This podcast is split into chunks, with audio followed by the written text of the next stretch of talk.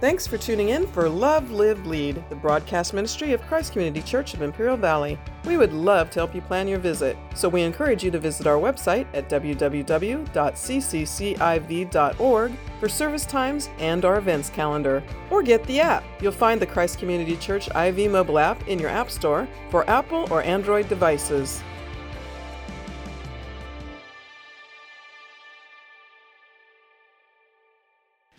Gave up what he had in the kingdom. He gave up what he had in eternity. He gave up what he had in heaven so that he could come as a man. He came as a baby. He had to wear diapers. He had to be changed. He had to be bathed. He had to be fed. He gave up that secure position in heaven to come as a baby so that he could redeem mankind. He gave up a portion of what he deserved, he gave it over freely. Now, this goes against the capitalistic mindset of America, right? Capitalism says you make the most, you do the most, and you look out for number one. And there's, there's nothing wrong with capitalism if it's focused in the right areas. If it's selfishness, if it's for pride's sake, then it's wrong. But if you're trying to do what you can, to earn what you can, to raise what you can, so that you can be a blessing to God in the kingdom, then amen, go for it. But listen to this Jesus gave of himself, he gave something up. He gave a portion of his liberty, he gave a portion of what he deserved so that he could come and redeem you. In 1 Corinthians, there was a problem happening, and there were people that were eating meat sacrificed to idols, and it was stumbling their brothers in Christ. They kept eating it. They kept eating it. They kept eating it. And Paul says this He says, You might have the liberty to eat that meat, but you cannot use that liberty to stumble your brother in Christ. If it's stumbling the person next to you, stop eating the meat. You understand what I'm saying? He's saying, Give up a portion of that liberty that you have. When it comes to alcohol at this church, we've chosen, leadership has chosen to abstain from alcohol because we minister to men and women who are coming out of addiction.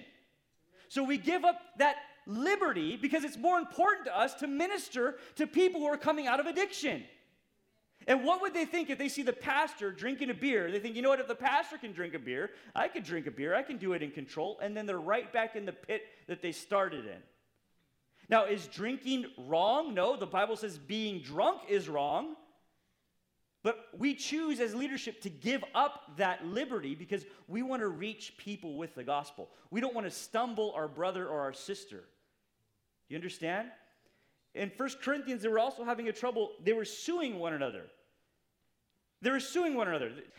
And this is what Paul says to him. He says, You know what? You guys should just allow yourselves to be wronged rather than to sue your brother or your sister you're making a mockery of the kingdom. You're not being a good testimony. You should just let yourself be wrong. You should give up a portion of yourself. Now, here's the thing the Bible speaks and teaches in paradoxes. The scripture says that the greatest is the one who serves the most. Have you read that? The Bible doesn't say the greatest is the one who has the most servants. The greatest is the one who serves the most people. The scripture says that the first will be last, but the last will be first. Right? There's nothing wrong with wanting to do well and wanting to be successful and being driven to succeed. But why are you doing it? What's your motivation? Is your motivation to bring God glory or is your motivation to have another car in the garage?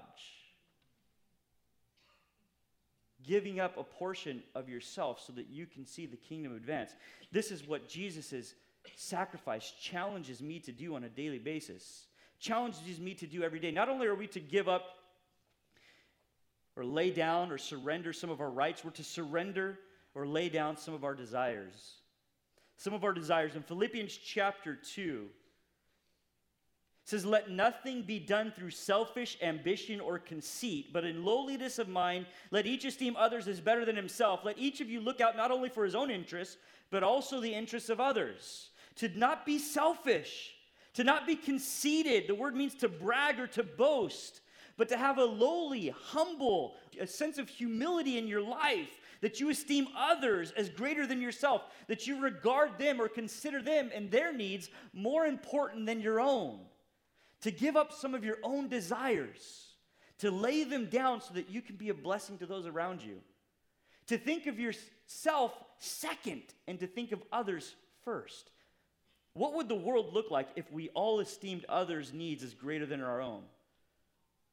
What would the world look like if we all had the mindset of humility, not a mindset that we were bragging or conceited and treating one another with conceit? Would, would we have the issues that we're having politically today if we all put other people's needs above our own? If we all thought about other people first? What, what would happen if we started treating people with dignity and humility? This is what Jesus' sacrifice calls me to do, to lay down a portion of my own desires. We see Jesus at one point in time in the Gospels, it says that he sets his eyes steadfastly on Jerusalem. He sets his eyes steadfastly. His face is like flint, set to go to that place where he knows he will give his life. That isn't his desire. That's not what he wants, but that's what's needed for all of us. And so he sets his mind and he will not be deterred. He has laser focus on going to the cross. At another point in time in Scripture, in, in, John chapter 4, it says that he needed to go through the area of Samaria. Now, for a Jew to go through a Samaritan village was taboo. They wouldn't find themselves there for anything. They would go around Samaria whenever possible. But the scripture says that Jesus needed to go through Samaria because he had an appointment with a woman at the well. And when he shared with the woman at the well, she went back and she shared with everyone else what he had said. And revival took place in Samaria. He needed to go through Samaria. It wasn't about him. It was what God was calling him to do. It was what God had ordained him to do. And so he set his face to do it, and he would not be detoured. What would the world look like if we all had the same heart that Jesus has when he says, I'm not going to think of myself in this situation, but I'm going to think about the good that I can do if I minister and if I serve these people? I'm called to lay down my rights. I'm called to lay down, surrender my desires, and I'm also called to lay down or surrender my life. Just like Jesus lays down and he surrenders his life upon the cross, I'm called to lay down my life for the gospel. Listen to what Romans chapter 12 says. It says, I beseech you, I, literally, I beg you, I am pleading with you I am pleading with you, therefore, brethren, by the mercies of God, that you present your bodies as a living sacrifice, holy, acceptable to God, which is your reasonable service. The word to present, I'm begging you to present your body as a living sacrifice. The word literally means to lay down or to surrender. Paul says, I'm pleading with you to surrender even your bodies as a living sacrifice to God a living sacrifice, a walking, breathing sacrifice, one that is slain. Every single one of us in this room have an altar. And every single one of us has the choice, a decision to make every day whether or not we're going to bring ourselves to that altar and lay ourselves upon that altar all over again for this day and we say, Lord, I'm going to die to my needs, I'm going to die to my desires, I'm going to die to my rights, and I'm going to lay my life down upon this altar because you and you alone are worthy of this life. And whatever it is you're calling me to do this day, Lord, I surrender myself to you and to your plan and to your purpose because you are God and I am not. When was the last time you laid yourself upon that altar? Because the frequency that you lay yourself upon that altar communicates clearly to God how worthy you deem him to be of your sacrifice.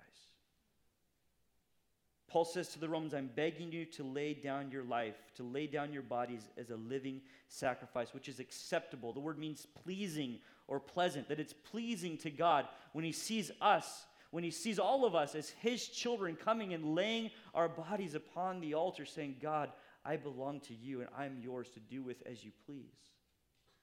Says it's a reasonable service, it's suitable, it's essential, it's genuine, the word means. This is my essential duty is to offer my body as a living sacrifice to you. Just as you offered up your body, Jesus, upon the cross of Calvary, here is my altar, and at this altar I will gladly, freely give you my life in return. Is he or is he not worthy of that sacrifice? It's our reasonable service. Paul wrote to the Galatian church in Galatians 2:20 he says, "I've been crucified with Christ, and it's no longer I who live, but it's Christ who lives in me. Have you reckoned yourself dead to this world?" That I no longer live. It's not about me anymore. It's not about my wants and my needs and my desires and my happiness in life. But now, this life that I live, I live to the glory of God. It's Jesus who's living in me and through me. And all I want is God's glory to lay down your life and surrender like that. Colossians chapter 3, Paul says that we should put off the old man, to unclothe ourselves, to lay down the old man, to lay down that dead old man, and to put on the new man who's renewed in the knowledge of holy things. Have you, have you read this? To put off the old man and to put on the new man, to lay down or surrender the old life, the old desires, the old wants and needs, and to put on the new man that's focused on eternity. Worship, sacrifice, it's costly. In 2 Samuel chapter 24, we read of David making another mistake. He decides that in his pride, he wants to count his kingdom before he passes on. So he takes a census of all of the kingdom. He counts every single person, and it grieves God's heart because it wasn't what God had called him to do. And so, because of it, he says, You're going to have to offer a sacrifice. God says, You need to offer a sacrifice, or your people will suffer because of it.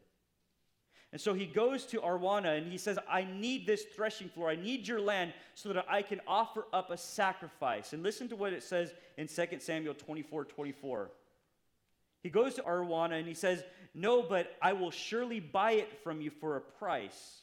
David says this I will buy this land for a price, nor will I offer burnt offerings to the Lord God, that which costs me nothing. Araunah says, You know what? You're the king. The people are going to suffer. I'm going to give you the land for free. David says, No, I will not sacrifice to the Lord that which costs me nothing. Sacrifice, true, genuine sacrifice that is birthed from love, will always cost something, and that cost is surrender. Think about it. When was the last time you communicated your love to God through what you were willing to give for Him? So, sacrifice is costly, but sacrifice is also painful. Have any of you ever felt or experienced this? Do you know this to be true?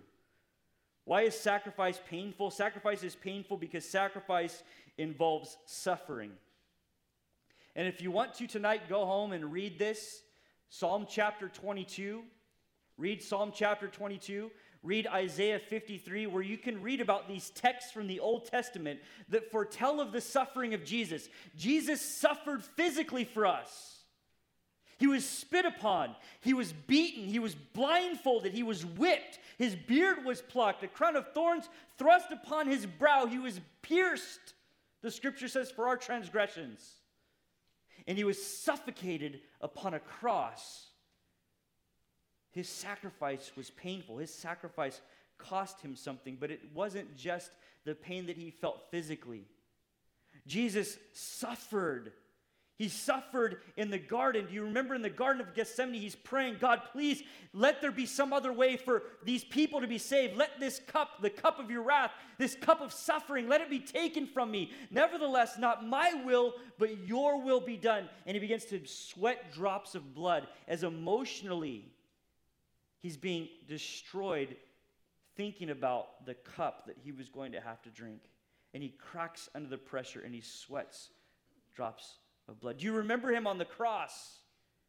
Some of his last words My God, my God, why have you forsaken me? Why have you left me?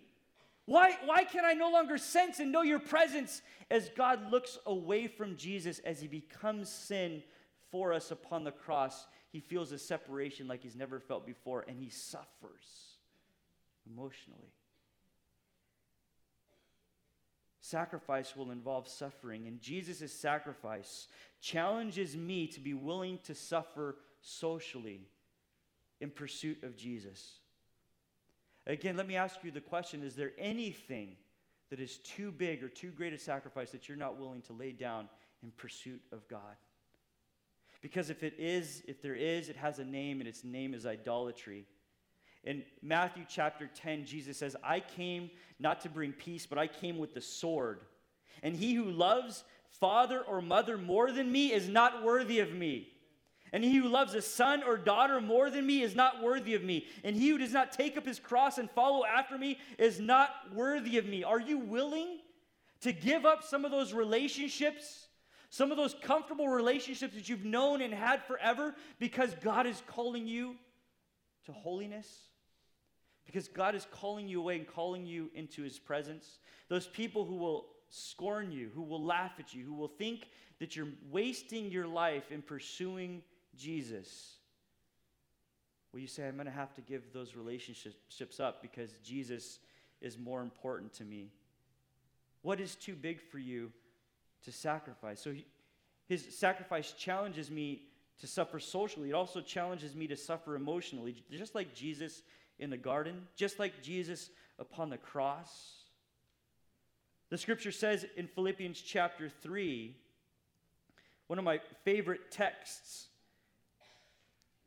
this is what it says. It says, But what things were gained to me, I've counted loss for Christ. Yet indeed, I count all things as loss for the excellence of the knowledge of Christ Jesus my Lord, for whom I have suffered the loss of all things, and I count them as rubbish that I may gain Christ, and be found in him, not having my own righteousness, which is from the law, but that which is through faith in Christ, the righteousness which is from God by faith. Listen, that I may know him and the power of his resurrection and the fellowship of his sufferings, being conformed to his death.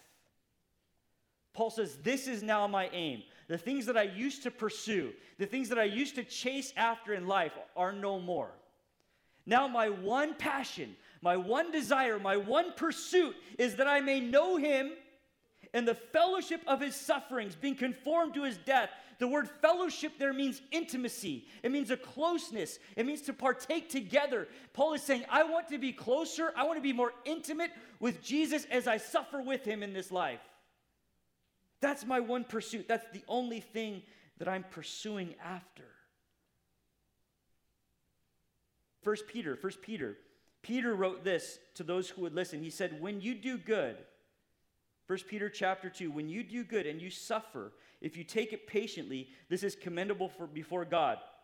For to this you were called, because Christ also suffered for us, leaving us an example that you should follow his steps. That Jesus left us an example of suffering, of what it looks like to suffer, and that we should follow in his footsteps, that we should suffer on his behalf, to be willing to suffer socially, to be willing to suffer emotionally, but also to be willing to suffer physically. Now, this doesn't happen in the American church today, but do you realize that almost every single one of the apostles, with the exception of John, died a martyr's death? If you read Fox's Book of Martyrs, you'll see that the apostles were sawn asunder from top to bottom, that they were crucified upside down, that they were thrown off of, of cliffs and then stoned and beaten with rocks and with rods, that they were skinned alive and then crucified, that they, even John, John, though he didn't die, he was put into a vat of boiling oil because they thought it would be funny to watch him scream. These men suffered physically for their faith in Jesus.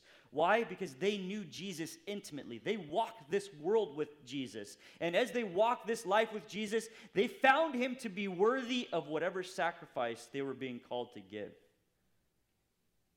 How well do you know Jesus this morning? Because the extent to which you're willing to suffer on his behalf, to sacrifice on be- his behalf, that will really show you how well you know Jesus this morning. Because if you knew Jesus like these apostles, the apostles who suffered and died for him knew Jesus, you'd be willing to give your all as well. So, sacrifice, it's costly. We can all see that. We know that to be true. Sacrifice is painful, but finally, sacrifice is also rewarding. Only through godly sacrifice are you able to find true satisfaction. Only sacrifice is truly satisfying. Jesus said of himself when he was speaking with the disciples on the road to Emmaus, he says, Ought not the Christ to have suffered these things and to enter into glory? And Jesus' sacrifice challenges me to live for a greater present reward than what I have in my bank account or in my driveway or in my backyard. Jesus' sacrifice challenges me to live for a greater reward. When Jesus was on the cross and he cries out, Tetelestai, it is finished, and he gives up his spirit, and the globe, everything becomes blackened. The sky is black. The earth shakes. The veil in the temple is torn top to bottom. Graves are opened. This amazing thing happens when Jesus gives his spirit and he completes the sacrifice for your sin and for my sin. And the Roman centurion that was standing at the foot of the cross, he looks at what has just happened. He sees Jesus, his suffering, and how he suffered well to the very end. And his remark, his confession is this truly, this was the Son of God.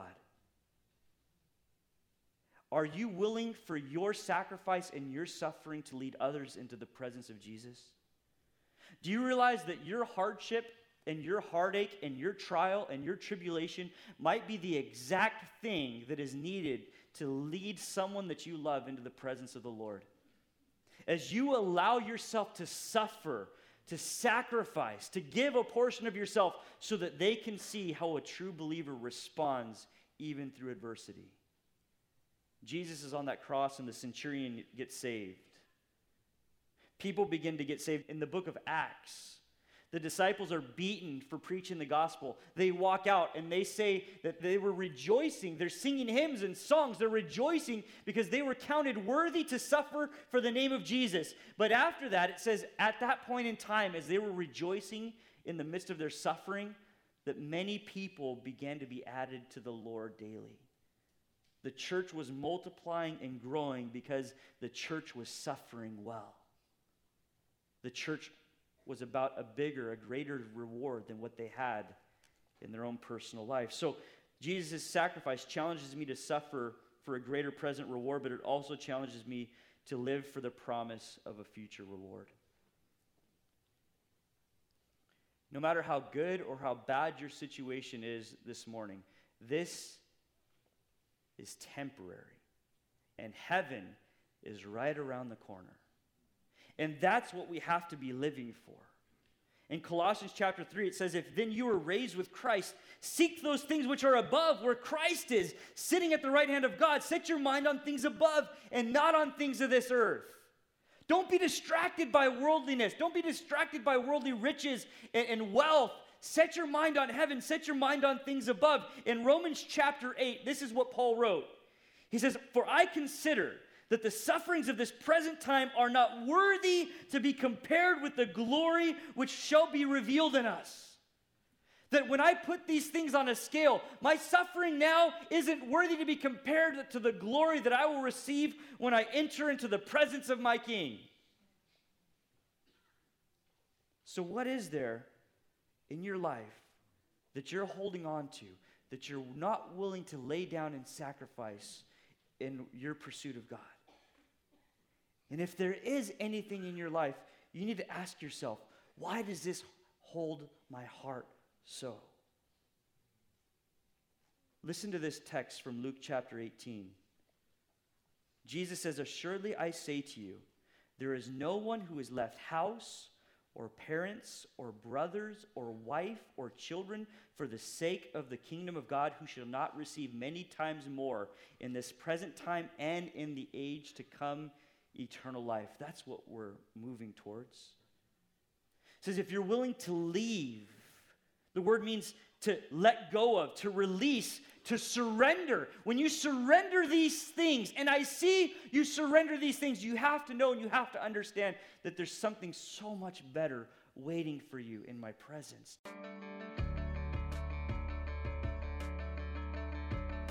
Thanks for tuning in for Love, Live, Lead, the broadcast ministry of Christ Community Church of Imperial Valley. Christ Community Church has campuses in El Centro, Calexico, and Brawley, with services in English and in Spanish.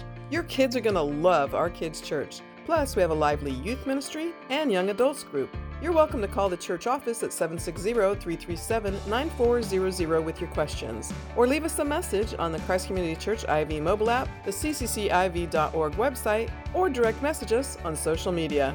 We are really looking forward to meeting you. So, again, the website is www.cccIV.org or call 760 337 9400 so we can plan your visit.